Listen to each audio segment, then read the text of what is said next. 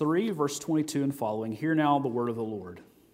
Bondservants, obey in everything those who are your earthly masters, not by way of eye service as people pleasers, but with sincerity of heart, fearing the Lord.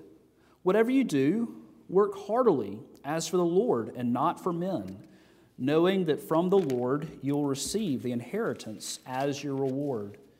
You are serving the Lord Christ, for the wrongdoer will be paid back for the wrong he has done, and there is no partiality. Masters, treat your bondservants justly and fairly, knowing that you also have a master in heaven. This is the word of the Lord. Thanks be to God. Let's pray. Um, thanks be to God.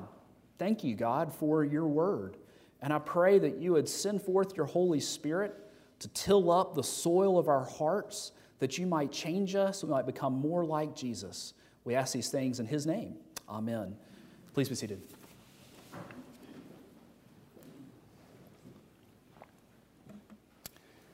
When I was growing up, my older brother Hart, he's six years older than I am, he had this poster in his room for the perfect job.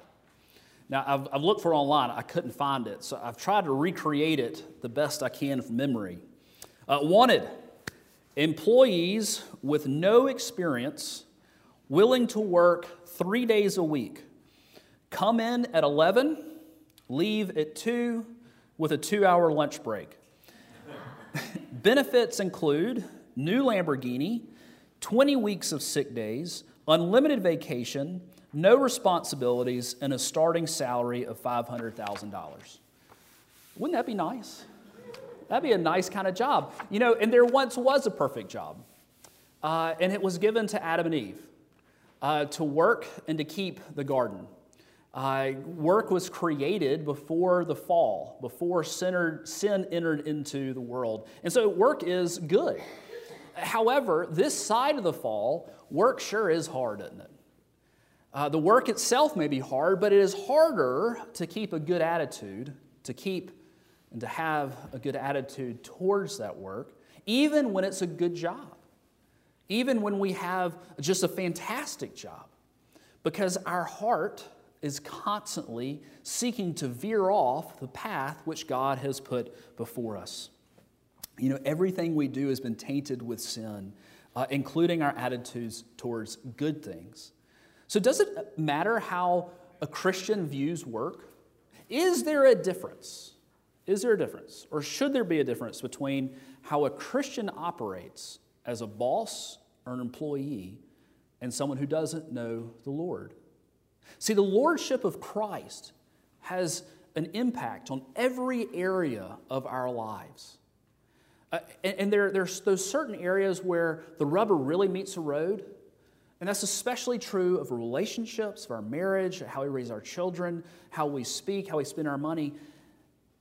And this morning, we especially look at how it impacts how we view work, how we interact with others at work, and how we serve the Lord as we serve our bosses. Uh, but before we get, this is kind of a, a two-part sermon. Uh, so the first part, we have to address the fact that this text is actually not addressed to bosses and employees.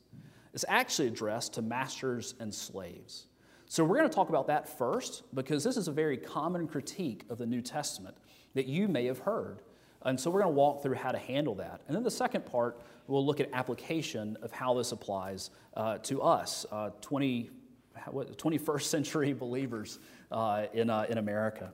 Well, first, um, this is not directly, or at least originally directed, to employees uh, and to bosses. Uh, so how are we to in, uh, navigate this issue? Now, a lot of detractors from God's word and a lot of scoffers will say that because the Bible does not explicitly come out and say, thou shalt not have slaves, then we know it can't be trusted. Have you, have you heard that before? It's a very common view. Um, so how do we how do we answer this? Well, the first thing we have to first acknowledge is that slavery in the first century of the Roman Empire is not analogous to, it is not the same thing as the American experience of slavery. uh, nor was slavery in the Old Testament uh, what we know of in America as American slavery. Uh, I have read from actually the Pew Bible uh, this morning because it translates a key word, doulos, which can be translated either slave or bondservant. Uh, the E S V translation team decided to update how they translate this term. My version of the E S V says slaves. The version we read this morning says bondservants. Why, why did they do that? Because uh, they were trying to make sure that English speakers, especially from America, when they read this text and others like it, they didn't immediately think of American slavery, because those are two very different uh, institutions. As Americans, when we hear slaves, we rightfully think of slave ship, slave ships from Africa, dying, you know, people dying by the dozens, packed like sardines, having been kidnapped and then sold into the marketplace to the highest bidder uh, to do whatever they pleased to their slaves. This was not the condition of slaves or bondservants in first century Roman Empire. Two totally different institutions. Uh, let's talk about uh, what was going on there. First, slaves in the Roman Empire uh, could usually expect to be freed. It usually was not a lifelong institution. It was rare to find old slaves or old bondservants. In fact, fifty percent of slaves were freed or, or even bought themselves out of slavery by the age of thirty. Their children were not slaves. Uh, you know, in the American version of slavery, if you had a child in slavery, that child was the property of the master. Uh, that, that is not true in first century um, Roman Empire. Second, it wasn't racially based. It was a primarily economic institution. In a society without a social safety net, people would often actually sell themselves into slavery in order to have food and security to eat. Third, slaves could actually own property, including other slaves. They could have businesses, they could save money, and they could buy themselves out of slavery. Fourth, slaves often assumed the social standing of their masters. If you saw a slave and his master, it was hard to tell which one was which by their clothes. And one of the quickest ways to obtain Roman citizenship was actually to sell yourself to a Roman citizen. Okay, so while those things are true, let's not pretend like this was all uh, a bed of roses. It most certainly was not. There were great abuses in the first century. Um, so how can the Bible, which is perfect, without error, penned by God, the inspired word of the Lord, have such commands to slaves and masters? How in the world does Paul not just come out and say, masters, free your slaves? Well, we have to put ourselves in the context of the Colossian church and the context of the first century church. They lived in an age, I don't, are you ready for this? How many slaves there were in the Roman Empire? Roughly around sixty million. sixty million slaves. That's not over the lifetime of the Roman Empire. That was at one time. And that's about a fourth to a third, depending on who you read, of the entire Roman population. So Paul is writing to uh, first-generation believers who find themselves already in this institution. It would kind of like be uh, writing to people who lived in communist Russia during the nineteen sixties. What do you say to a believer who is in that system? You, you tell them what it looks like to endure and to be the, the best witness for the Lord in the middle of it. Um, you know, there would have been many slaves, many bondservants sitting in the pews in the Colossian church. We actually know of one, his name was Philemon, who owned Onesimus. Uh, Paul actually writes a letter just to this man about this brother in Christ. What were they to do? How were they to act? What did it look like to carry out their newfound faith in Christ in their roles as bondservants? What about those who had bondservants? Were they supposed to act just like the unsaved Gentiles towards their bondservants? No, absolutely not. We actually see that what Paul says here would have been outrageous in his culture. The fact that he would tell uh, masters to treat their bondservants well. And he goes even further in Ephesians chapter six, the, the, uh, the, the analog passage to this one, very similar. Uh, he goes on to say, hey, you better treat them right. Stop threatening. You, you can't keep acting like this. Uh, so so he, he brings to bear the word of God, both to the bondservant and to the master alike. He undercuts, by the way, any defense of the American version of slavery, period. There is no, absolutely none, bar none, zilch, nada. There is no biblical defense for the American version of slavery, period. Period. And Scripture's really clear on this. And let me, let me tell you the places. Uh, Ezekiel, excuse me, Exodus twenty-one, verse sixteen, uh, undercuts the entire basis of the American version of slavery, and that is forced enslavement and kidnapping. Whoever steals a man and sells him, so you have the one who steals and sells, kidnapping to sell, and, you ready for this? Anyone found in possession of him, the buyer, the seller, and the one who possesses, shall be put to death. That's what God thinks of the American version of slavery. And the American church, especially the Southern church, failed. Failed in this. Period. Exodus twenty-one goes on to forbid the use of violence or force. Paul actually tells bondservants over in First Corinthians seven twenty-one, but if you gain your freedom, if you can gain your freedom, avail yourself of the opportunity. He tells Philemon, the owner of Onesimus, to treat him like a brother instead as a slave. He tells masters in this text, or excuse me, in the Ephesians text, to stop using threats.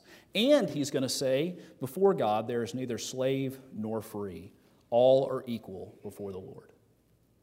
So, when you hear the criticism that the Bible supports American slavery, you can say, no, that's not true. That's not true. It was certainly misused by many to add a veneer, but it was never true. All right, so how do we apply this to our context? How do we apply this to our context? Actually, pretty readily. As we think about the structures of authority and the structures of, uh, of, of who's in charge and what we're to do, there is a one-to-one analog, a one-to-one correlation between how we are to view our jobs. And so first we're going to talk about employees. How are we as employees meant to engage as believing Christians in the workplace? The first and overriding point of this passage is no matter what field you're in, if you work for the state, the sawmill, paper mill, working on freight cars for the state, for the school, cleaning houses, installing H V A C at the hospital, for a private company, as a lawyer, as a doctor, in the elements or at your desk, even as a student, our boss is Jesus. That's the overriding point of this passage. Your boss is Jesus. Let me tell you where this is found in this text. twenty-two, fearing the Lord. twenty-three, whatever you do, work heartily as for the Lord and not for men. twenty-four, knowing that from the Lord you'll receive the inheritance as your reward. twenty-four as well, you are serving the Lord Christ. Verse one of chapter four, you have a master in heaven. Verse twenty-four, you ha- we have a warning that there's accountability, not just for bosses, but also for employees, uh, all before Jesus. Ephesians six seven says, rendering service with a good will as to the Lord and not to men. There may be uh, someone with flesh that has uh, authority over you, but ultimately your big boss is Jesus. And by the way, this allows us and helps us to work in jobs that we don't like. Have you ever had one of those jobs? I like my job. Have you ever had one of those jobs? I know I have. Uh, I, I worked at a, um, as a, uh, a barista at a coffee shop in, in Tuscaloosa. And over a four to five hour stretch, we would have two customers come in. That was awful. And I wasn't allowed to study, and I had to clean the rest of the time. So that place was spotless. But do you know, you know who owned my job? It wasn't me. It was my boss, Brian. And ultimately, I wasn't serving him, though I rarely had this mentality. I was serving Jesus. See, bond, Paul reminds bondservants, and certainly us, that we need to change our perspective. Because if we let it, when we have a bad boss, or life is hard, or we don't like the job we're doing, or some element of the job, it can rob us of joy, can it? And then we'll, instead of leaving work at home, we bring it home, excuse me, instead of leaving work at work, we'll bring it home and destroy the joy not only of ourselves, but all those around us too. Jesus is our boss. And we can trust him when life is hard with the results of that which he calls us to. We're going to sing at the end of the service, um, uh, Living for Jesus. Uh, let me, let me just tell you what it says. Living for Jesus, a life that is true, striving to please Him, not your boss. It's, it's good to please your boss, right? But ultimately striving to please Him in all that I do, yielding allegiance, glad-hearted and free, that is the pathway of blessing for me. You know, one of the elements, one of the applications for being a Christian employee is that we're just good employees. Do you know what kind of bondservants received the highest bid in the slave markets of first century Rome? Christians. Christians were the most expensive slaves. Why? Because of their work ethic and their respect. And they understood they were serving, ultimately, the Lord. We're, we're told here to obey in everything. Obey in everything. There are a lot of really clear applications here. Uh, we talked as a youth group this morning uh, at Sunday school that that means that when your boss tells you to do that thing you don't want to do, guess what? You, you get to do it. That, that's not just get to. You have to. That's the clear example, the clear application. But I think the more difficult application is one of our hearts. One of our hearts. Because God wants not just our obedience, He wants our hearts as well. We talked last week about children and parent, that, uh, that when a child uh, cleans his room, but is huffing and puffing and complaining the whole time, is that really obedience? Well, yes and no. It's yes, the task is being done, but their heart is in full rebellion against their parents. And how often do we do that at work as well? How we talk about our bosses, uh, how we talk, not, not just to them. A lot of times we'll be very compliant with, with our employers, but then when you get into the water cooler room, all you want to talk about is how awful your boss is. Um, you know, uh, a couple weeks ago I was sitting in Walmart. I think I mentioned this last week. And... Uh, I was in Walmart in the self-checkout line, and there were these two employees, and they were just bad-mouthing their boss. I was saying, this guy just must be really bad. and, and here I was, just a, someone that's, you know, at Walmart. What do the people around you think about what you think about your boss? Um, you know, ultimately, we have received grace and mercy from our big boss, Jesus. You know, and He calls us to show grace and mercy to our bosses when they fail us. Your boss will fail you. I'm sure you know that very well. And you might be able to document all the times he has. Your boss will fail you. And just as we have received grace and mercy from our boss, our big boss, Jesus, we're called to show grace and mercy to our bosses when they fail us. Because here's the thing, we probably want their grace and mercy when we mess up, don't we? And they are far more likely to show it to us if we're ready to show it to them. You know, the Christian work ethic is important too. They're, they're, um, this is both put negatively and positively in our text. Uh, negatively, we're told to work not just by way of eye service and also not to work as just people pleasers.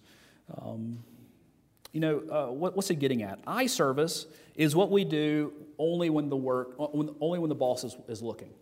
You know, when the cat is away, the, the mice work diligently and do everything they're... No, that's not ours. Uh, when, the, when the cat is away, the mice play. You know, and, and so we are called to be uh, disciplined, not just when the boss is looking, but also when he's not looking.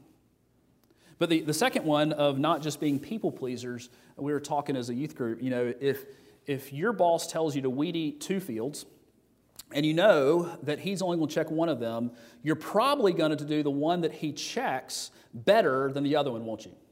At least you'll have that temptation. You might do the other one, but it might be a little sloppy, while the other one's going to be nicely edged, you know, and it's all going to be uniform. It's going to be perfect. You might even get the blower out and make it look good. But the other one, not so much. Why? That, that's the idea of, of serving just as people pleasers, just so that we'll get the appreciation of our boss, no matter if our work was good or not. Positively, on the other side, we're told to work with sincerity and work heartily and work fearing the Lord. You'll remember that for several weeks we were talking through the idea that in Christ we are not who we once were. We're new creations, and now we are called to live like the people whom we've been declared to be in Christ. And that includes the workplace. That includes the workplace. Is there a difference in your workplace, in my workplace, or in your classrooms, and in P E, and on the ball field? Is there a difference between your attitude and the attitude of those who don't know Jesus? See, this points us to Jesus, doesn't it? You know, this, this word bondservant or slave in Greek is doulos, and it's the same word that is applied to Jesus, to what he did for us in Philippians two, seven through eight.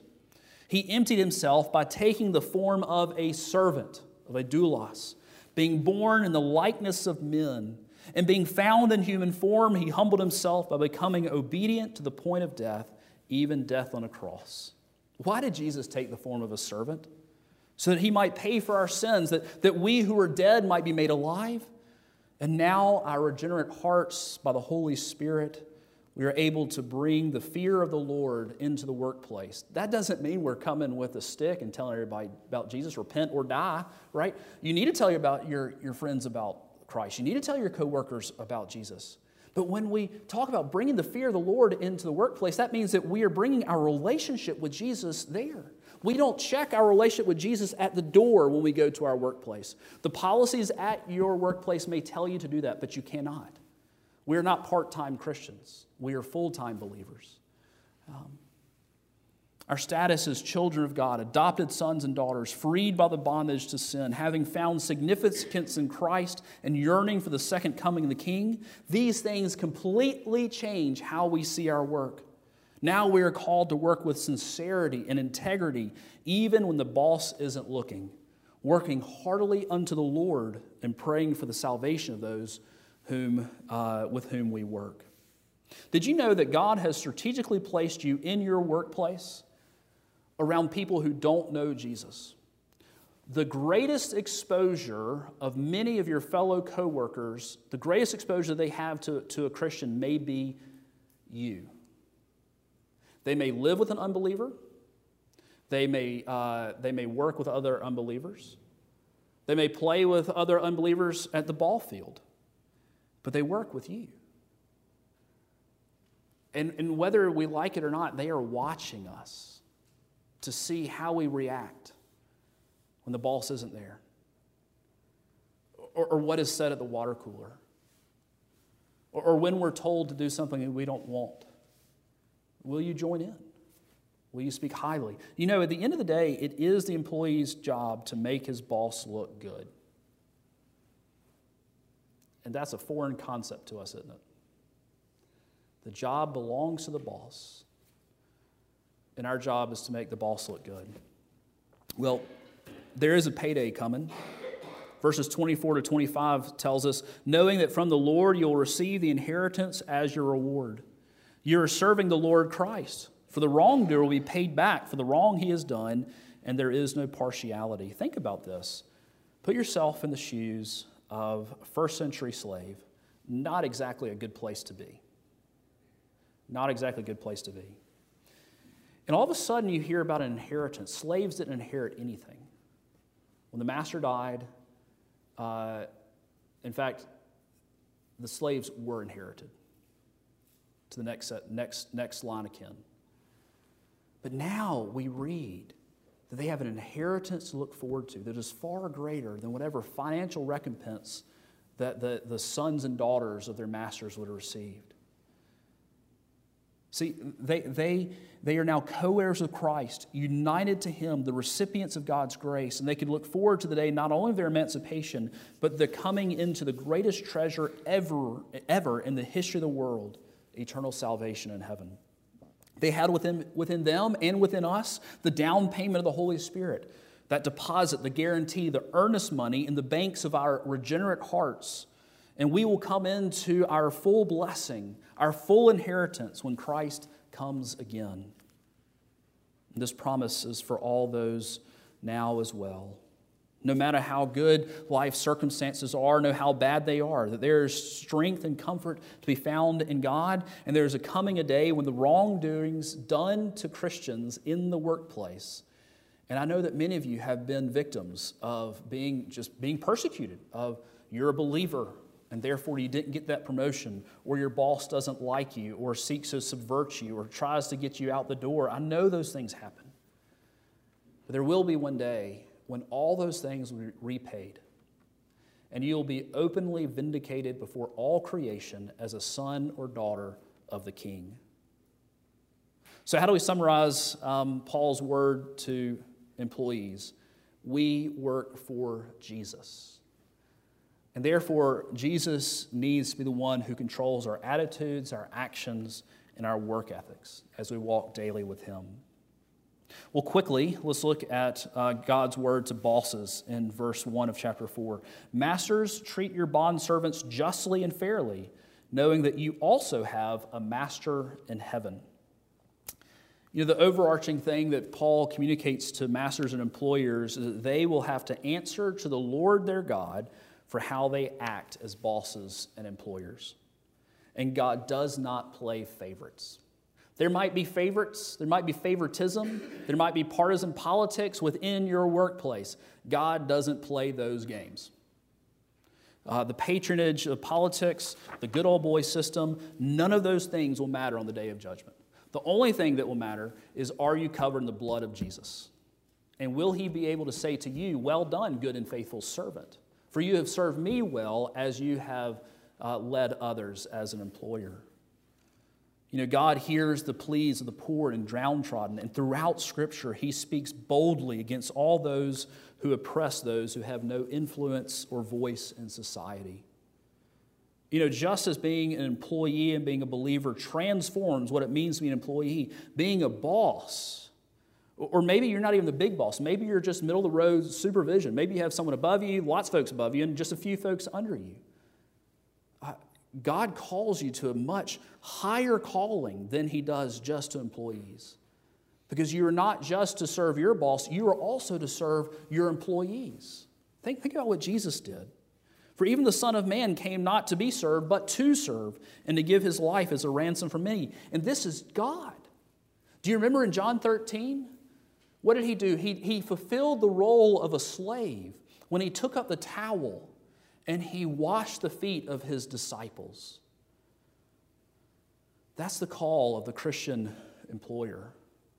Not to say that there's no place for authority structures, and, and there, there's, there, there are times for firing and termination. Th- those things are true. That, that does not remove it. This is not some socialistic kind of communist view of work. That's not what this is at all. But employers are called to be deeply invested in the good and the welfare of their employees. Listen to what one commentator said. Employers, if you truly realize that you must answer to God for the way you conduct yourselves with your employees, you will care about what happens to them.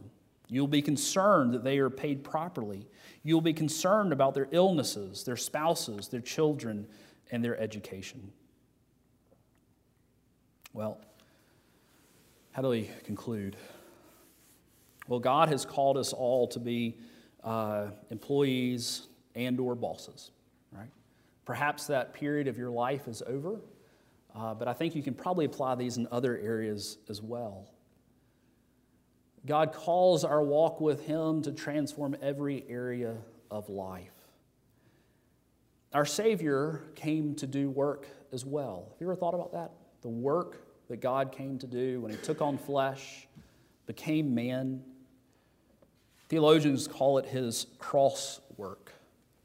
He came and he died for people like you and me who mess up all the time, who mess up all the time and sin as bosses and employees. He took the penalty on the cross for our failures and for our transgressions. And he has done all the work. He's done all the work. There's no work left to be done for our salvation. We don't earn it. We don't perform it. He did it for us, that we might receive eternal life if we put our faith in him. So let me end by quoting the refrain of the hymn that we're about to, to conclude with. O Jesus, Lord and Savior, I give myself to thee, for thou in thy atonement didst give thyself for me. I own no other master, my heart shall be thy throne. My life I give, henceforth to live, O Christ, for thee alone. Let's pray. Father, when we have been given responsibility, help us to serve you well. When we are accountable to others and their authority, help us to serve you well. Father, I pray that you would help our attitudes and our work ethic, uh, Father, to point people uh, to our lovely Savior. It's in his name that we pray. Amen.